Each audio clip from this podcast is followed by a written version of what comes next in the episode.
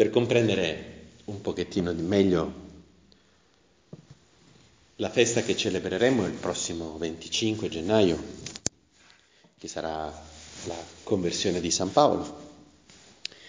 E mi sembrava utile, Signore, un po' ripercorrere i primi capitoli degli Atti degli Apostoli per cercare di contestualizzare un pochettino bene la, il fatto di mh, mm, sapere eh, cogliere un pochettino meglio la vita di un santo, in questo caso la vita di un santo raccontata dallo Spirito Santo, perché come sai benissimo l'autore principale della Sacra Scrittura è lo Spirito Santo. Ha sicuramente un valore, può avere un valore molto bello per noi. Ci troviamo qualche mese dopo Pentecoste,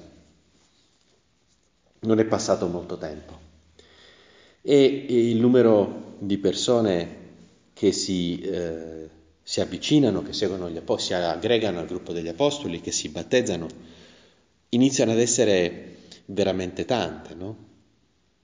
In quei giorni, scrive gli Atti degli Apostoli, aumentando il numero dei discepoli, quelli di lingua, gre- di lingua greca mormorarono contro quelli di lingua ebraica perché nell'assistenza quotidiana venivano trascurate le loro vedove. Mm?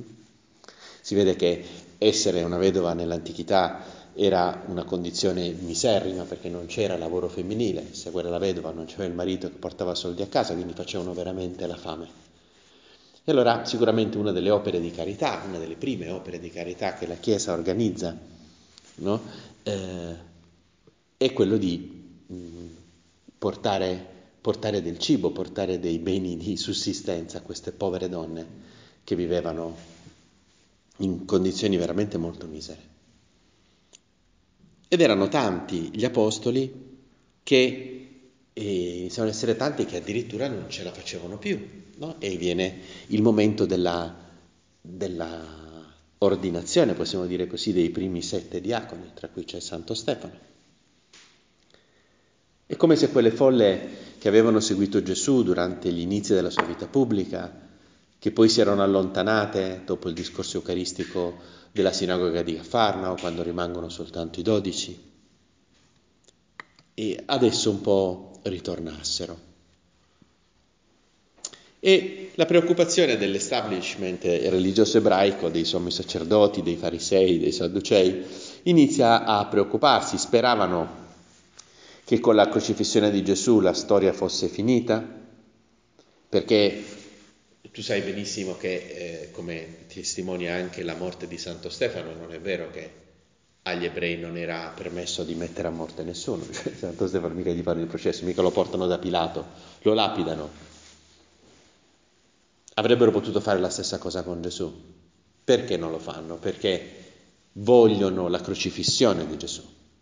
Vogliono la crocifissione di Gesù perché siccome nel libro del Levitico è scritto che è maledetto colui che pende dal legno, era un modo perché fosse chiaro che lui era un maledetto da Dio e quindi non era il Messia, cioè volevano la crocifissione perché volevano che Gesù morisse in quel modo e quindi, come dire, fosse chiaro a lui e a, tutti i suoi seguaci soprattutto che lui non era il Messia. E speravano che appunto dopo aver fatto tutta questa, eh, diciamo, questa messa in scena per farlo condannare da, da Ponzio Pilato, la storia finisse. Quindi non si riescono a spiegare bene perché invece continua ad esserci gente.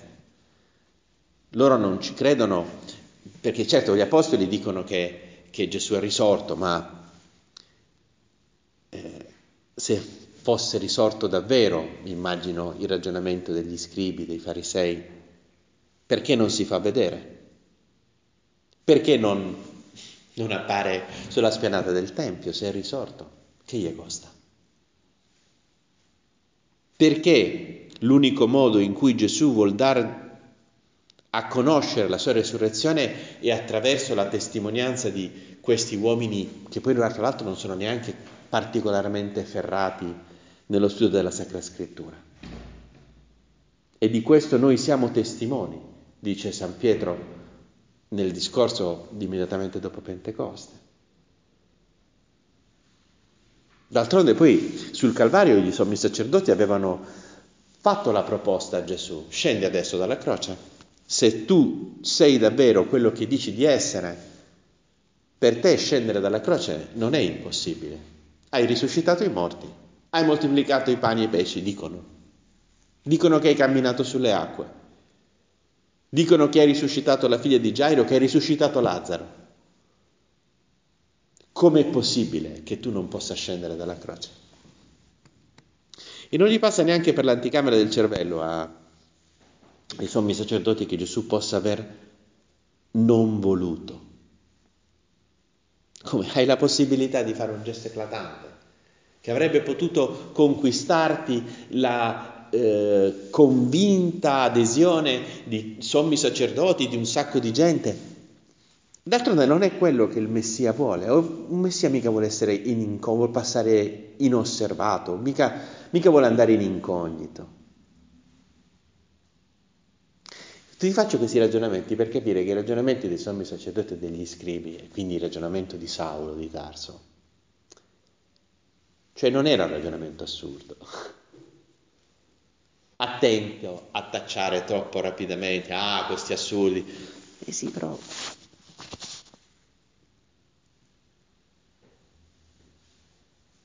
Da un certo, mettendosi dal loro punto di vista, è complicata, no? E allora iniziano a combattere questi uomini ed iniziano a succedere cose strane. Quando Pietro e Giovanni vanno al Tempio e guarisce, Pietro guarisce lo storpio che stava vicino alla portabella del Tempio.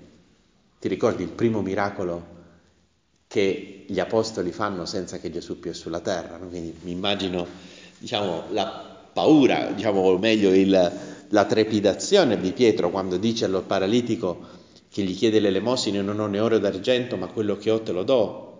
Nel nome di Gesù Cristo in Nazareno alzati e cammina.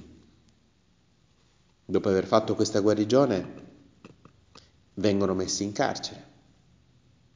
Quando la mattina dopo vanno a prenderli per poterli processare, trovano il carcere perfettamente chiuso, ma senza loro dentro, perché l'angelo di Dio li ha liberati di notte.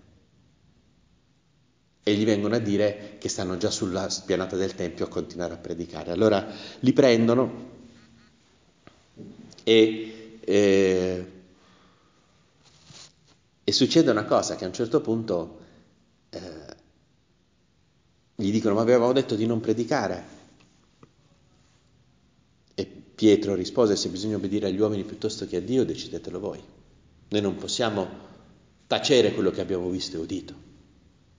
A quel punto Gamaliele, che era uno del Sinedrio, uno dei maestri di Israele, fa uscire Giacomo, eh, Pietro e Giovanni e dice una cosa molto, molto interessante agli altri, eh, agli altri del Sinedrio. Gli dice, uomini di Israele, badate bene a ciò che state per fare a questi uomini.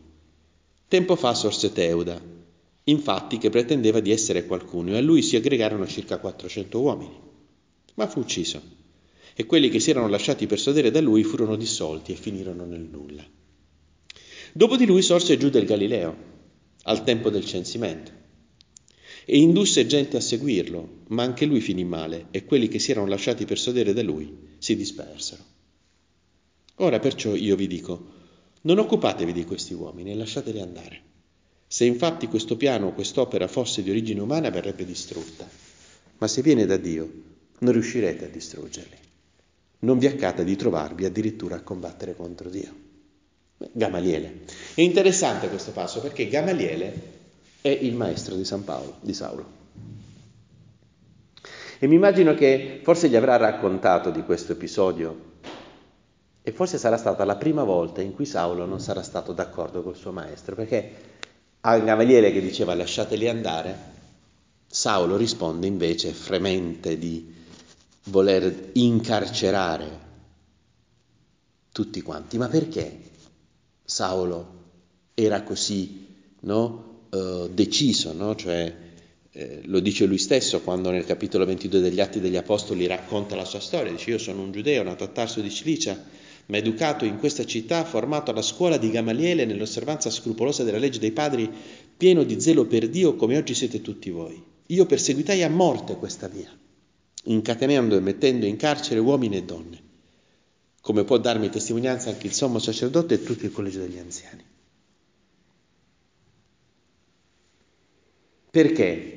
Dal momento che quindi per, per, i rabbini, per gli ebrei, per i sommi sacerdoti era evidente che Gesù non era il Messia, era morto sulla croce, dicono che era risorto, ma non si fa vedere che, risorto è uno, non si fa vedere, cioè, no?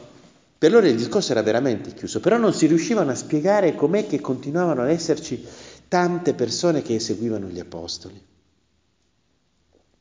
E questi per loro erano come degli eretici. Era convinzione dei, della, degli studiosi di Israele che eh, il Messia sarebbe venuto quando avesse trovato il popolo pronto, puro, e lui era, Saulo era assolutamente convinto di questo, cioè i cristiani per il fatto di essere degli eretici che andavano contro il sabato, che dicevano delle cose che non erano scritte nella Torah, che dicevano che un crocifisso era il Messia, erano, eh, rendevano tutto il popolo di Israele in viso a Dio, rovinavano, erano un po' i Novax di quel momento.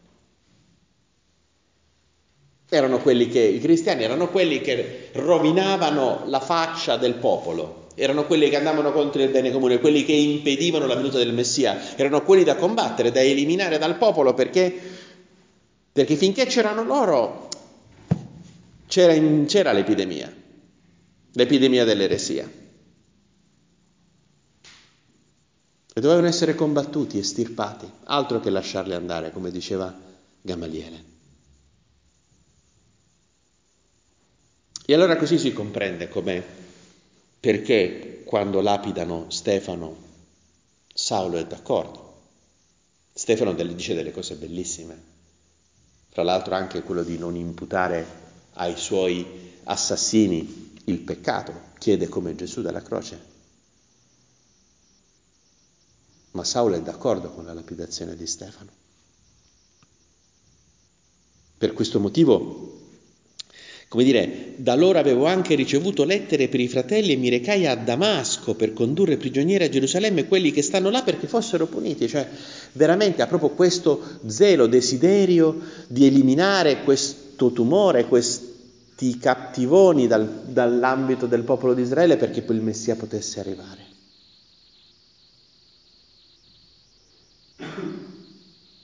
Ma lo fa, diciamo, proprio con l'idea, Saulo, di, di aiutare, di preparare il popolo, di preparare il popolo, che non si rovinasse, che rimanesse fedele alla legge di Mosè, che fosse delicatamente fedele ai precetti della legge di Mosè, perché così poteva venire il Messia e liberare il popolo.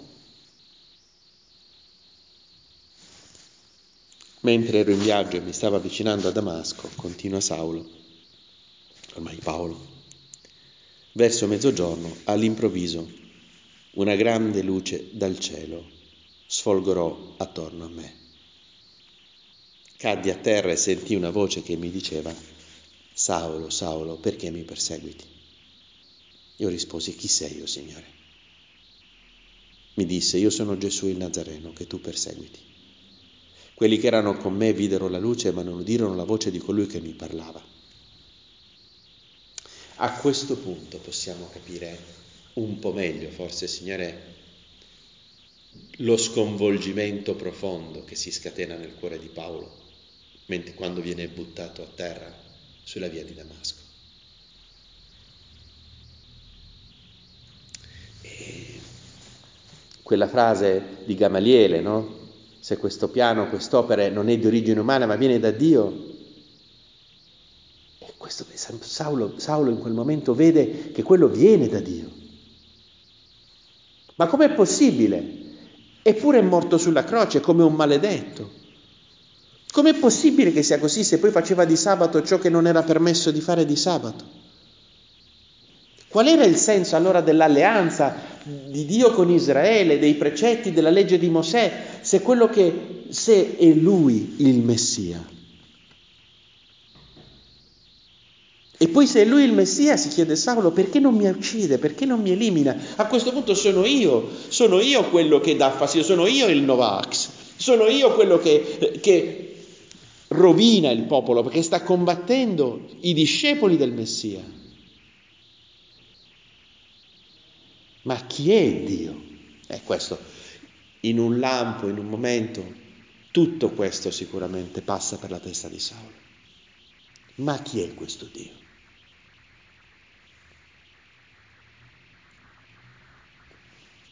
Saulo rimarrà per tre giorni cieco. Questa cecità è un po' una manifestazione esterna di come lui sta dentro. Non capisce più niente. Quello che lui riteneva che fossero tutti i suoi punti fermi vengono meno. Ha dedicato la vita a preparare la venuta del Messia sin da ragazzino, si era trasferito da Tarso di Cilicia dove viveva con i genitori, si era trasferito a Gerusalemme per studiare ai piedi di Gamaliele.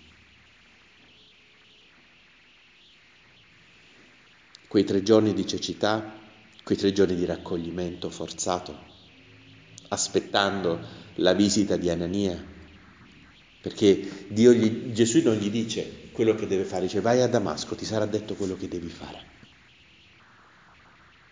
E lui si fece trasportare dagli altri, no? lo dice, lo racconta San Luca, no? Nel, sai che ci sono due versioni, no? dice Saulo allora si alzò da terra, ma aperti gli occhi non vedeva nulla, così guidandolo per mano lo condussero a Damasco.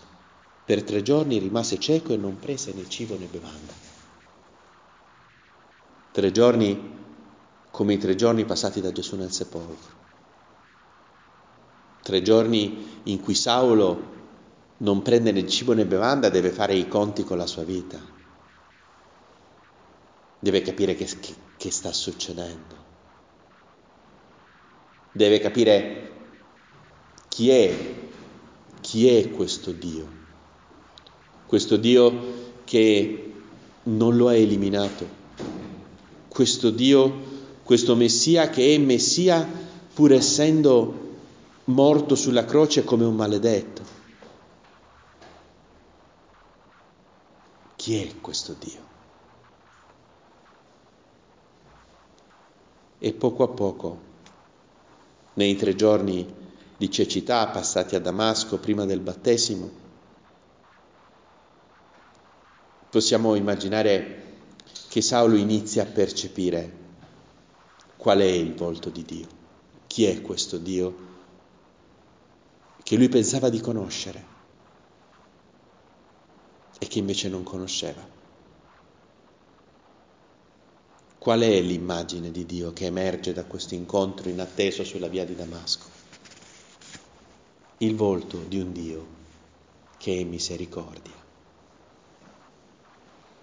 Il volto di un Dio che è così grande, così onnipotente, così infinito, che può mescolarsi col finito, senza, no? Senza che questo lo danneggi. No? È così trascendente, come dice un autore, che scende tra, che non ha paura di scendere tra. Non è altro dal mondo, l'idea, no? l'idea di Dio per l'ebreo è che Dio è totalmente altro dal mondo, Dio non si può raffigurare, non ci possono essere raffigurazioni di nessun tipo perché Dio è il totalmente altro, separato dal mondo. L'unico che gli sta a cuore è Israele. Ma invece questo, questo è un Dio, e quindi i fedeli, e invece questo Dio sembra che, che scelga gente che non è poi così fedele ai precetti della legge di Mosè, che il sabato raccoglie il grano dalle spighe, quell'altro che guarisce i malati di sabato, quell'altro che va a cena con, pubblicane, con i pubblicani e con le prostitute. Ma che Dio è?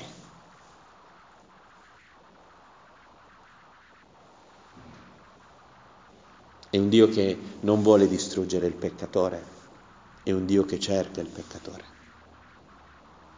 è un Dio che trasforma il persecutore nel suo apostolo più, più efficace, più valido, di quello che ha fatto più viaggi apostolici sicuramente, quello che è andato più in giro di tutti quanti, lui che era il persecutore. Un Dio per il quale vale la famosa frase di Sant'Ireneo di Lione. Gloria Dei vivens homo, vita autem hominis, visio Dei. La gloria di Dio, cioè ciò che manifesta ciò che veramente Dio è, chi Dio è. Non sono i precetti, le regole, Signore, ma è homo vivens, è l'uomo che vive. Questa è la gloria di Dio. Dovunque vive un uomo, per quanto guazzabuglio sia il suo cuore, per quanto incastrato nei peccati possa trovarsi, per quanto possa essere confuso, per quanto possa avere il cuore in panne, per quanto possa essere cieco, per quanto possa essere persecutore, per quanto possa essere accanito, homo vivens est gloria Dei. Se vuoi capire chi è Dio, davvero, gloria a Dei vuol dire capire chi davvero è Dio. Non guardare le regole, non guardare i precetti, non guardare un codice. Homo vivens est gloria Dei. Saulo in quei giorni di cecità Coglie, Signore, che tu guardi ogni persona umana come se fosse l'unica persona umana presente sulla faccia della terra, che, per vale, che vale per te tutto il tuo sangue, tutto il tuo sangue, fino all'ultima goccia. Ogni singola persona, ogni peccatore più fetente, come siamo, come sono io. Valiamo tutto il sangue di Cristo. E che non si può mai in nome di una regola, in nome di un concetto, in nome di un principio, uccidere un uomo.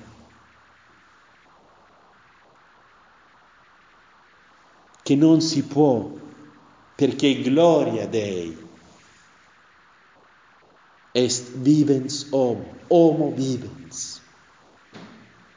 è l'uomo vivo. Saulo allora inizia a guardare i gentili che lui, cioè, questo lo dico sempre, ma quando Saulo, quando San Paolo dice nella lettera ai Corinzi, non c'è, non, nelle lettere Efesini, non mi ricordo quale delle lettere comunque, dice non c'è più giudeo né greco, non c'è più schiavo né libero, non c'è più uomo né donna, ok? Lui non sta dicendo tre, come dire, tre coppie di concetti così perché gli è venuto in mente mentre stava dettando la lettera. Perché ogni pio ebreo quando si alza la mattina ringrazia Dio di averlo fatto ebreo e non gentile, di averlo fatto eh, libero e non schiavo, di averlo fatto uomo e non donna. Ogni maschio ebreo dice questa preghiera quando si alza la mattina. Le donne ebree dicono ringraziano Dio per averle fatte ebrei e non gentili, per averle fatte libere e non schiave, e perché sia stata fatta la volontà di Dio in loro. Così pregano le donne. Ma gli uomini quello che dicono è questo. Perciò San Paolo quando dice quella frase, sta dicendo una frase che lui ha detto tutti i giorni per tutta la vita. Ha ringraziato il Signore di non essere gentile, di non essere un pagano. Ed è lui, proprio lui, che va a cercare i pagani che diventa apostolo delle genti e va a perorare presso gli apostoli il fatto di dire ma non li possiamo far circoncidere questi qui, non possiamo imporre loro di vivere tutti i precetti della legge di Mosè che noi non siamo stati capaci di vivere. Cioè Saulo che cosa vede? Ormai diventato Paolo, inizia a vedere il valore di ogni vita, il valore di ogni persona. Perché gloria Dei est homo vivens la misericordia ricevuta da Dio, il fatto che Gesù non lo fulmina, non lo elimina come lui stava cercando di fare quando pensava che i cristiani fossero i Novax dell'epoca, quelli che infettavano il popolo di Israele. Non, quando riceve questa misericordia, allora, imme, allora poco a poco, immediatamente, eh, non succede mai niente, ma poco a poco, Saulo inizia a vedere ogni persona che vale tutto il sangue di Cristo. Tutto il sangue di Cristo. E il Saulo stronfio e sicuro della propria giustizia, che come ti ho detto tante volte, lui è della tribù di Beniamino e si chiama Saulus, cioè Saul come il, il re di cui stiamo leggendo adesso nella prima lettura della messa, no? il primo re di Israele era Saul della tribù di Beniamino, come Paolo, Saulo era Saul della tribù di Beniamino, quindi un nome tronfio, regale, che poi doveva essere veramente un po' anche, no, perché Saulo, Saul, Saul era bello, ed era alto, molto alto, era più alto di una spanna di tutti gli israeliti, dice la Bibbia. Mentre, mentre Saulo doveva essere piccolino, non doveva essere particolarmente bello, Paolo, tutte, tutte le, le, rappresentazioni di San Paolo non è mai partito, cioè un po' calvo, cioè, no? non, deve, non, deve, essere proprio, mh, facciamo dire, un adone, no? Però appunto il Saulus che dice no, io irreprensibile quanto alla legge, fariseo, figlio di farisei, ho circonciso l'ottavo giorno della tribù di Beniamino, quanto alla legge fariseo, irreprensibile, che era così sicuro della sua santità per il fatto che faceva tutto bene, diventa il Paulus, che dice, questa frase stupenda, Paulus, cioè il piccolino, la poca cosa, sono stato crocifisso con Cristo. Chi è, stato, chi è morto è Saulo. E adesso non vivo più io, ma Cristo vive in me. E questa vita che vivo nel, nel corpo, la vivo nella fede del Figlio di Dio che mi ha amato e ha consegnato se stesso per me. Per questo io amo e consegno la mia vita per gli altri. Questa è la scoperta di Damasco, questo è quello che trasforma Saulus in Paulus. L'esperienza della misericordia ricevuta che diventa a sua volta fonte di misericordia, quell'acqua che zampilla, no? L'acqua che io darò, dice Gesù alla Samaritana, diventerà per chi la riceve fonte che zampilla. Il Paulus che sa di essere poca cosa, quando parla di se stesso, che dice quelle frasi fortissime. Inoltre apparve a Giacomo e quindi a tutti gli apostoli, ultimo a tutti, ultimo fra tutti apparve anche a me, come a un aborto. Io infatti sono il più piccolo tra gli apostoli e non sono degno, perciò, quindi Paolo, perciò piccolino, non sono degno di essere chiamato apostolo perché ho perseguitato la Chiesa di Dio.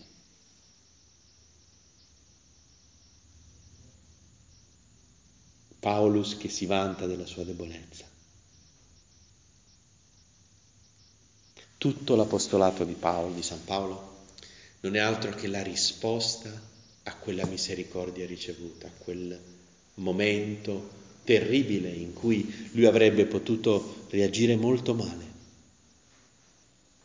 e invece si è messo in gioco per questo Signore che ve lo è andato a cercare, che lo è andato a cercare, che ha avuto misericordia di lui. E lui sa di non aver fatto niente, anzi di aver perseguitato la Chiesa di Dio. Allora chiediamo alla Madonna, che è regina degli Apostoli, ecco che l'esperienza della misericordia di Dio che facciamo tutte le volte che ci confessiamo, che facciamo tutte le volte in cui, Signore, tu vieni al nostro cuore, vieni a noi nella comunione, anche se non ce lo meritiamo, anche se il nostro cuore è un, una stalla. Ed è quello che gli diciamo nel ringraziamento. Ecco che questa esperienza della misericordia di Dio ci faccia guardare ogni uomo come lo guarda Gesù. Gloria Dei, vive in somo. Gloria Dei, vive in somo. Ecco appunto, Madre, ti chiediamo che effettivamente possiamo saper guardare così tutte le persone, andare verso di loro con la stessa gratuità con cui tu, Signore, sei venuto verso di noi, quando siamo peccatori, quando siamo dei, anche noi dei filibustieri. Ecco, Madre, aiutaci appunto a vivere, a renderci conto di queste esperienze, a farla diventare la molla che ci porta sempre più profondamente verso gli altri.